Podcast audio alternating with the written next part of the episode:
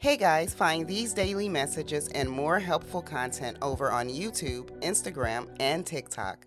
Now, for your daily, just in time message. Hey y'all, here's your daily message. Hey y'all, I have a message.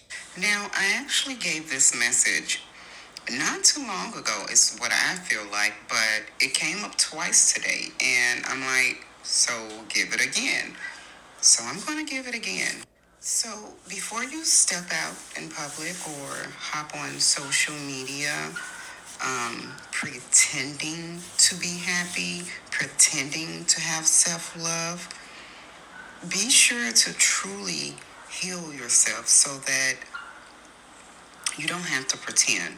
The thing is, when you get on social media or see these people in public and you share this love and light that is really all fake because you're hurting inside, it only makes the healing process worse. So when you get home and you're alone, it's, it's, it really pulls you down. Trust me, I've been there.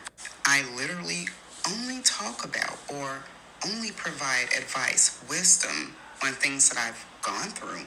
I mean, how else can I provide you with some more advice on something I didn't even go through? So, let this be a nice little reminder to check yourself. Is that smile real? Were you lying when you said you were having a great day? Is it difficult being alone at home? Then that's all the more reason to sit alone. Think of it this way if you don't love you enough to be able to sit with your own company, why do you think anyone else want to sit with it?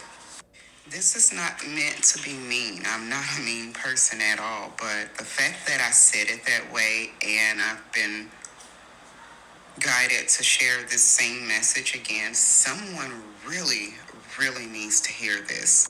So I do hope that it crosses the very individual that needs to hear this message. Go ahead. Take that time. Get your healing on.